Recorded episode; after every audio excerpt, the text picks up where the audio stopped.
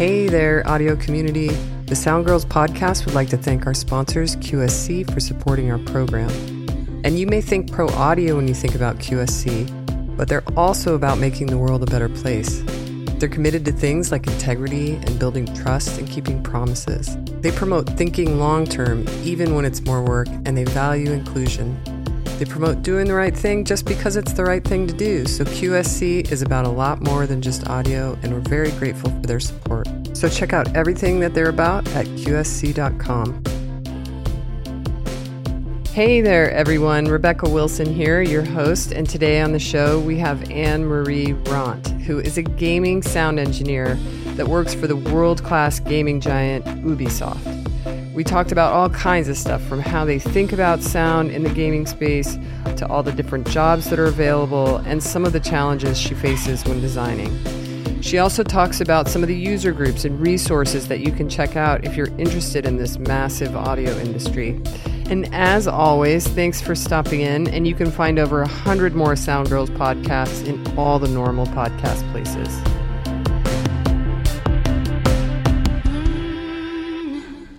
Hi, and thanks for coming, Anne-Marie. I'm super, super excited to talk to you about gaming audio because I know pretty much nothing about it. And where are you today? I'm at home about an hour north of Toronto. And you obviously work from home. Yeah, I moved here in February, and before that I was downtown Toronto. So it's a big change. Big change. And is it kind of pastoral there? What's it like? It is definitely more green space for sure, but I'm in a small residential area. And when I was downtown, it was obviously just, center of downtown, lots of bars and buildings and stuff like that. Busyness. Toronto's the best. Yeah. I wanted to just talk about, I know I read a little bit about you and you didn't start in gaming audio. So maybe you could just tell us a little bit about where you started and how you started. Okay, sure. I grew up a musician playing mainly classical piano in elementary and high school. And then at some point I decided I'm not going to play piano anymore. I'm going to switch to guitar. So I started playing guitar. I played in bands, taught myself drums and bass. And I got into computers after high school. I really wanted to do music, but at the time it was like 1999 or 2000. I went into computers and I started learning how to program. So I was a developer for about 10, 12 years. Were you? Okay. Yeah. So I was coding a lot, different languages. And after doing that for a while, I had the chance to work on some smaller web games. So I did the sound for them and I really enjoyed doing that. And that was kind of how I started transitioning over. So I started doing more web games and then I started doing film and TV. I transitioned out of coding because I started to hate it. I hear it's really hard. It's really hard on your body because it's so intense. Oh, right? Yeah. It's very, very stressful. Yes. That was mainly the big thing for me. I mean, freelance is like that anyway, but it's a bit different when you're writing code. Yeah. I was just going to backpedal to the band days. So did you play in bands and did you ever make any studio records and things? So did you learn? No, you never did. You just played. I just played a lot of parties. No, yeah, we didn't record any material. It was all just, live shows, and I had a lot of fun with that. I miss those days. Yeah, I know. It's fun. But that was really kind of the first time that you were working with audio, I guess. It seems that most of our guests played at some point, so I'd love to find out how deep that went. So, okay, so you did coding. And then when you say that you did some gaming audio, you got a chance to do that. Do you really need a coding background for doing what you're doing now or not? Not necessarily. I mean, it's definitely an asset to understand in terms of logic and understanding when sounds trigger, but I don't think it's something that you need to know. Got it. And so just for all the listeners out there, so Anne-Marie works for Ubisoft, which is one of the leading premier gaming companies. I mean, they're huge. Would you say they're either the top or the top five or in the world? I mean, I would say so. Yeah. We have a lot of studios everywhere. Yeah. So today I really want to understand kind of from the ground up the workflow for someone think about it as if the people who are listening may want to go into gaming audio. what would be kind of the first thing you would tell them that they would need, and kind of describe, I'm really curious about the process too, on how a game goes from inception to mix down to market. Okay, that's a really long-winded answer. Okay, let's just start with, what do you think is one of the most important things that a beginning audio engineer that wants to get into gaming should know? In terms of starting out career-wise, I think it would be important not to just play games, but usually when you play a game, you don't really think about the problems that you run into in terms of bugs. So sometimes people who want to get into audio or any other department can start as testers, like dev testers. And what they do is they play the game every possible way that they can to try to, you know, to cause a player to do something that they shouldn't be doing. Problems. Yeah. Yeah, to cause so problems. So they try to break the game, essentially, and find, you know, little things that shouldn't be happening. And I want to be a game breaker. That sounds fun. It's fun, but it's also, it's taxing. And it's not the greatest paying job, even though it should be, because it's something that just is necessary in the process of development. But yes, it's so important of a job, and I think a lot of people don't understand how important it is, and they should definitely get more respect for what they do. I see. So that's kind of a good way in to just see, to think about audio more in a telescoped environment, I guess, if you're a game breaker. Yeah. If you, when you are a dev tester, you actually get to understand what the departments do and how they work together, which is really important to understand how games are made. So that's also a good reason to be a dev tester. Which is a perfect transition into how are games made? Because exactly. I'm really at a loss. I have no idea. And I was kind of on purpose didn't research just so I could ask the most ignorant questions that would be most helpful. Can you walk us through sort of the process? So like, how does it start and what's entailed? Well, it starts with a lot of discussions between directors, like creative directors, animators, level designers, audio directors, everybody, to kind of just have a vision, you know, narrative, to have a story, and crafting that story well enough to, you know, encompass gameplay as well. There's a lot of meetings all the time, every day, yeah. A lot of discussions. But there are just so many departments working together, from like AI, animation, lighting, level designers, artists, VFX, audio. It's just everyone, it's just crazy, the amount of people that make a game. And so your title is what at Ubisoft? It's sound designer. Sound designer. Okay. So say all the creative's done. We have the characters, we have, you know, whatever the narrative is, the point and everything is then, I mean, you're along the way on that process to talk audio design. Is that right? Yeah. And then how do you actually go about choosing sounds, and how does that work, and how many sounds? I mean, it would seem like there would just be endless amounts of effects and sounds that you could use. Yeah, pretty much. Well, when you're a sound designer like myself, you usually either can go one or the other way, which is work with cinematics, which is like film. So a bunch of cutscenes and gameplay, and which is the other side of being a sound designer, doing the gameplay stuff. So when I was on Far Cry 5... I was solely on cinematic, so I did everything from sound designing all the scenes to, you know, putting in temp Foley and mixing it, pre-mixing it. And then projects that I'm on now, and I was on Far Cry 6 as well, I was on the gameplay side, so I got to touch everything, which is totally different in terms of different way of integrating things, different way of understanding to go from one to the other. But it's almost like I'm coming full circle now, understanding both sides. I see. So when you say touch everything, what does that mean? I mean, like, touch everything from, like, understanding gameplay mechanics, AI, putting sound for animations into particles and VFX, weapons. We're touching everything. I see. So then as far as deciding on sounds, do you kind of come up with a list? How is all that documented as far as what we're using here and what... and is it you that's deciding that, or? Some of the way, yes. Because I was on the Far Cry brand, we had a lot of assets that were already done because we had 5 games already. So a lot of it was already kind of in. So some of that we used, some of that we had to create new or modify or layer to make new sounds. For example, like on Far Cry 6, we had a series of gadgets, which I worked on, you know, things that blew up when you threw them, like proximity mines, or we had this weapon that spit out CDs as a weapon. I didn't work on that one, but I'm just giving you examples of a gadget. It was pretty funny. Would they cut people's head off? Well, yeah. I think there is some footage out there that people have done headshots with them. Pretty funny. Or do they just play really bad music and the people melt to the ground from dancing? It played a track. I don't remember what track it was, to be honest. I should know, and it just sounded like it was kind of stuck on repeat.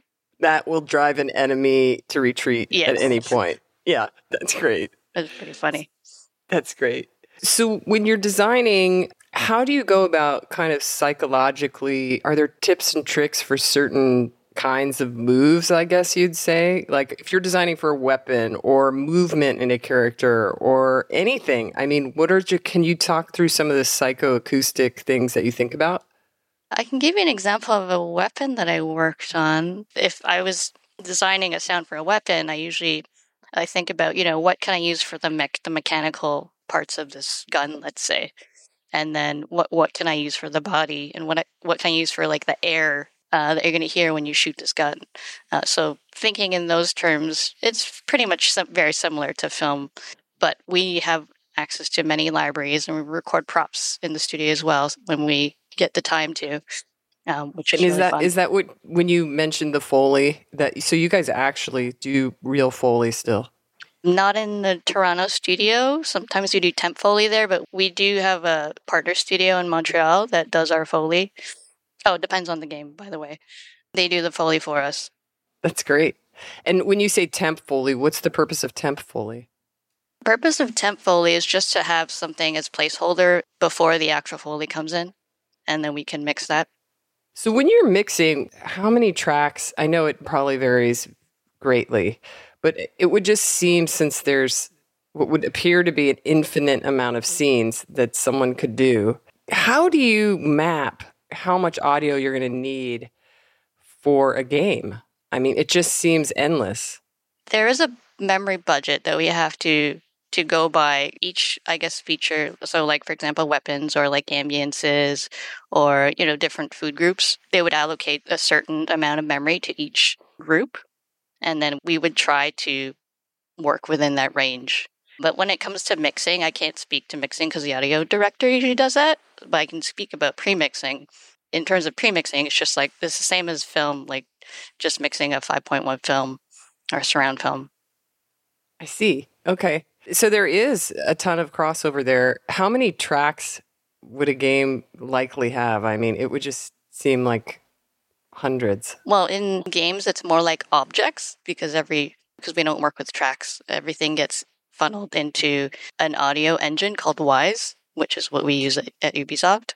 So if you don't know what Wise is, or if you've heard of FMOD, those are, it's called middleware, where it kind of, if you can think about it as a thing that sits between the sound designer and the programmer, so that way the programmer doesn't have to do as much work. So like, I'll give an example. Say I'm working on footsteps and I put those in the game and I have slight variations between them.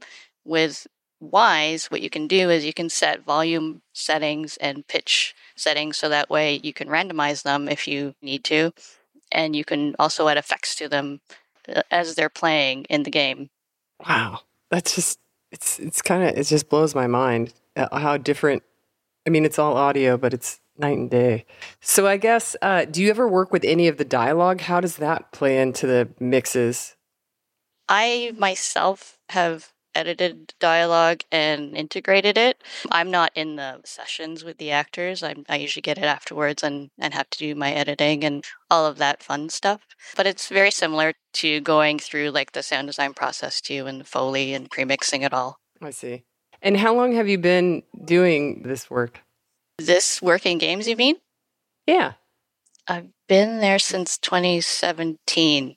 So just over 5 years now. But in games as a whole, I've been doing it a bit longer than that. And where were you working before that? Before that, I was working with different studios because I was freelance. So I was working on different projects here and there, whether it was like smaller games, trying to sell a product, or working on short films or independent features or VR games or something. I was doing a whole bunch of crazy things. So for audio positions inside gaming, could you go over some of, like, say, entry level versus secondary, and kind of just go over the tiered job structure for audio gaming? Sure. There's not really I wouldn't say tiered structure, but I can tell you some of the positions in terms of audio. We have audio testers. We have voice designers that handle the dialogue. Sound designers like myself. And I think that is really it besides the audio director. There's not much. That is a lot, though. That's a lot. And in an average game, what is the timeline? It would kind of that expectation. I know it's hard without taking into the project specifics. Yeah. But how, say for your last project, how long is it from, okay, here's the narrative and the characters, we're starting audio tracking now, or objects now? Yeah, I would say in terms of the development of like the whole cycle, probably 5 years on average, 4 or 5 years. So long. It is. I thought you were going to say like 12 months or 18 months and I was going to be floored, but five years. If it's an expansion pack or something like that for a game, then yes, I would say it's a lot shorter, like a year. But yeah, it's a long time for a full game. So as far as the industry goes, and you talk about proprietary stuff, I'm not going to ask you to talk about proprietary stuff, but what I would love to know is, as far as the gaming monolith companies, what is it that you find that's really important in audio gaming? Like, what is it that everybody loves or is after, or does that make sense? I mean, is the industry as a whole, when it comes to the audio portion of it, like what is it that users say that are like, oh my God, this is way different than that? For audio is really hard. I can't answer that. Games as a whole, I could answer, but not answer it as games as a whole. In my opinion, I think it's the narrative. I think it always comes down to the story. And what do you think makes a great story besides great audio? I guess a really good villain and a really good lead. Yeah, I don't know. Do you play games? I don't play as much as I should, to be honest. I played as a kid a lot on Nintendo and Game Boy and stuff like that. But now I only play here and there because I'm just too busy. I don't have time. Yeah, I mean, and that's what happens when you probably work inside of it too. It probably shifts your perception of playing. Maybe. I don't know. Somewhat. Yeah. I know when I work in film, when I work on a feature set, I somehow just don't watch a lot of movies that year. It's just like, I don't know, because I'm just constantly feel like I'm at work. Yeah. But, so for audio, for the processing, as far as problems go, what are some of the challenges that you face as a gaming audio engineer? I think this happens a lot where I'm waiting for visuals and I have nothing to go on. So, for example, when I was on cinematics, let's say, Far Cry 5, early on when they were doing their passes for animation and editing, I would get the video and I would have to put sound to it. And a lot of the times you just see gray. And I'm like, what is happening right here in this scene? So a lot of the times I'd have to reference the script and kind of understand what is going on. And I'd have to just use my imagination and see what works. And a lot of the times it's, iterating and, talking with the director or the editor and understanding what's happening. That's a big challenge, especially early on when you don't have enough to go on.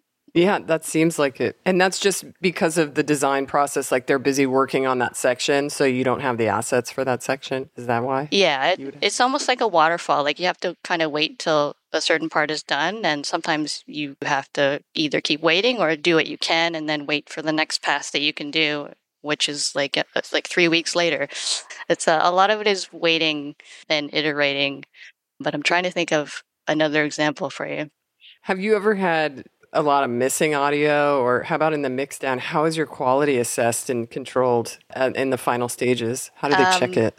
The audio director working on it uses different meters. I don't know the name of them. So a lot of them are in Wise, but I believe there are some other meters depending on the console that is it's being tested on. But I can't speak to that because I haven't seen it myself. Yeah, but that's interesting that they use meters. And is it traditionally run? Are all the tracks run? I mean, you said Wise is the software, but is there a primary software that projects are held in, or is that Wise? Is that that's pretty much Wise? Yeah, the whole project is in it. And there's never any outboard gear. It's all software mixed. Yeah, pretty much. Okay. There's no like hard, like a studio gear or like a console or anything at all. No. I mean, we do have some mixing consoles. Some of us use sometimes when we're in the mix room, but we hardly use it. I see.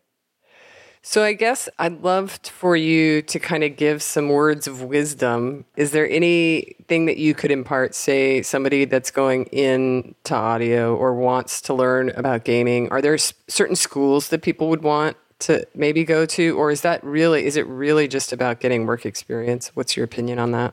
I'm not big on, go to this school, because I didn't go to school for it. I had really awesome mentors who taught me everything I know. And, I read a lot of books. I watched a lot of videos. Yeah, I think for people that are starting out, I think mentors are really, really important. And I don't want to say networking because everyone hates the term networking. But I used to hate it. Then I changed my mindset about networking to be like, I'm just making new friends. So if you approach it that way, I feel like it's less sleazy and... sleazy is the word. That's the exact word. I never used it, but that's how I always feel. Yeah, totally. Because I think that networking, when you think of networking as networking, it's almost like you're pitching, you're selling yourself. And that's a sleazy thing in my opinion. Yes, super uncomfortable. And if you just go with the mindset that, I'm just going to make some friends and see, who's doing what. And the great thing is that if you keep seeing the same people, then you get to, know them more and you meet other people. So you just keep making new friends and keep in touch with them. And then, you'll meet the right people and connect you with the right circles. Can you suggest any actual networks that are around that are industry networks for people to maybe check out, or any Facebook groups or anything that would just be a resource for people? There are a lot of Discord sound design groups. I don't know the names offhand, but there are a lot. I think you can just search for them. On Twitter, the game audio hashtag's pretty alive. There are a lot of people who are writing to those hashtags daily. Facebook, not so much. Actually, I don't know too many of those, but I don't know if you've heard of the Gang Audio Group. I haven't. They are pretty big, mainly for music composers who want to get into games. That's a good one. I can't think of any more at the top of my head. That's a perfect segue into talking about music. I've known people who have had music licensed for these games that are now millionaires because of that. And I'm just wondering what role music plays in your process, if any at all. Yeah, sure. On Far Cry 6, there was a lot of licensed tracks because we used a lot of Latin American artists. And Eduardo Weisman, our audio director, he went through a catalog of many artists. And I'm not sure if he was the one who reached out to some of these artists or not, or if he went to someone else to reach out to them. But we do have a licensing team who handles all of that kind of stuff. How is music used in gaming? I don't even know because I'm just not a gamer. How is it used? Depends. It can be diegetic within the story within the game, or it can be used as underscore, just like a film. What does diegetic mean? Oh, diegetic is within the story. So if you were hearing a radio or a TV playing music within the game world, that is diegetic. I like that word. I like saying that word, diegetic. Okay, so it can be used, and then obviously, as an intro or an outro, there's music bed or something in there, I'm sure. Yeah, or even within cinematics, there's underscore and some tense music playing. I see.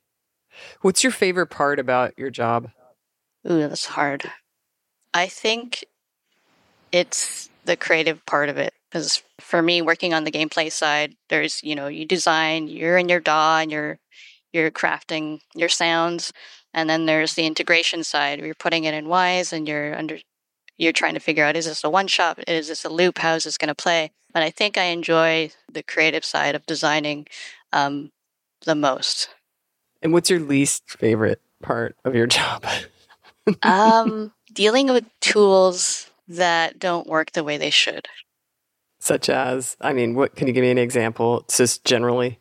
Sure. I can speak to this a little bit. We were dealing with a game engine called Dunia. It's the engine that made all the Far Cries. It's really old, so a lot of it's got a lot of clunkiness to it and a lot of features that could be better. And a lot of the struggles come from that not working either well enough or fast enough. Yeah, it's got a lot of idiosyncrasies. It's a little bit antique. Yes. Antique-y. As far as software, antique software.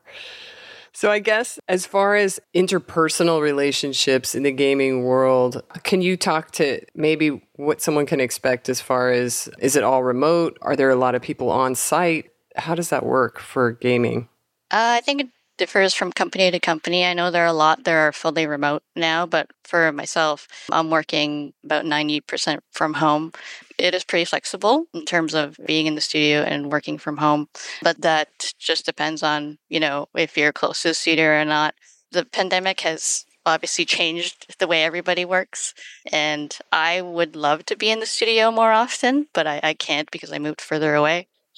As far as kind of where you want to go in your career, I mean, how many women do what you do? Are there many, or are you an anomaly? No, I'm a little bit. Yeah, there's only a few of us. Let's see. In terms of on my team, at least, there's probably one other woman sound designer.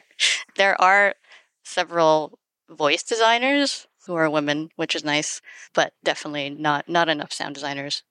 Well, hopefully this will give some of them, you'll be an icon for them. Because that's really what Sound Girls is all about, is just giving resources to women and trying to bring more women into audio and all the facets of it. So thank you for coming on.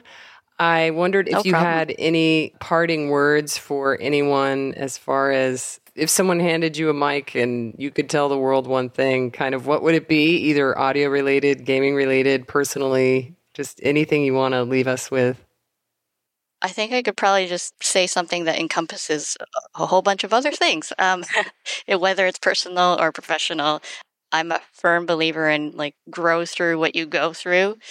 So like whether it's, you know, a task that you're trying to finish or you're dealing with, you know, a breakup or something difficult in your life, just, you know, go through it and try to grow through it to, you know, get on with the process or your journey so that you keep moving and you're not dwelling in the past or stuck.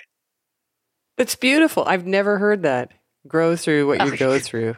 I'm going to think about that every time. I feel like it's going to be helpful for me. It's kind of like the harder you fall, the higher you bounce. It's kind of the similar thing. I've never heard that either. Oh, okay. One of these Canadian sayings? No, you guys are more evolved. No, thank you. And then as a final thing, which we always do on the show, is can you give a music recommendation that you love, that's an album, top to bottom, that's something that you either, that's old or that's new, but just an artist that you love, but really a record that you feel like you would take with you on the desert island? Okay. I think for me, it would probably be The Interrupters self-titled From Front to Back. I think it's their... Oh, I don't even want to get this wrong. Their second album. When did it come out? Around? Oh gosh, I don't even know. I'd have to look that up. I want to say 20. Oh God, I don't even know. I mean, I just don't know I just don't even know them. So I just wondered if it was new or how old. It's not generally. It's I guess fairly new in the past 15 years, if you consider that new. I mean, I'm old, so like. You don't look old. You look really young. That's why I was like, I'm not sure. I'm 42. Are you? Oh, yeah. Goodness. Well, that's not old to begin with. You're But it's great that you have a career sound designing. I mean, the gaming industry is such a huge avenue for professional work in audio, and it pays really well from what I hear.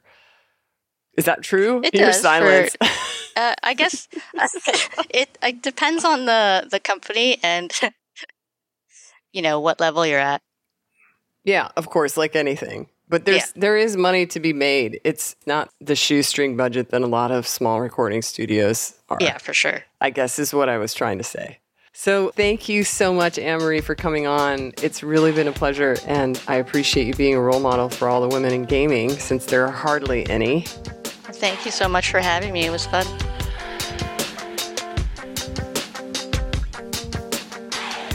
Sound Girls podcast is sponsored by QSC, and you can find new episodes dropping every week in all the normal podcast places. And for more info about what Sound Girls offers, which is a ton of opportunities and career support, check out soundgirls.org. Hey, are you looking for more audio-related podcasts? Well, check out our friends at the Audio Podcast Alliance. To see all their podcasts, visit audiopodcast.org. The Sound Girls Living History Project is a collection of interviews with audio industry veterans. The project seeks to highlight the careers and achievements of women and underrepresented groups in audio. Interviews are conducted by Sound Girls members with guidance from experienced interviewers in the audio industry. Interviews will be available publicly in our Living History Project and for educational use and research. You can find the Living History Project on the Sound Girls YouTube page, youtube.com/soundgirls. The executive producers of the Sound Girls podcast are Becky Campbell and Susan Williams. This episode was produced by me, Rebecca Wilson, and edited by Christina Hiramoto. Our theme song was written and recorded by Jess Benton, and we send a big thank you to our sponsors at QSC, who, just like at Sound Girls, wants to help empower you with the right tools, support, and services to help you create impactful connections. Find out more info at soundgirls.org and qsc.com.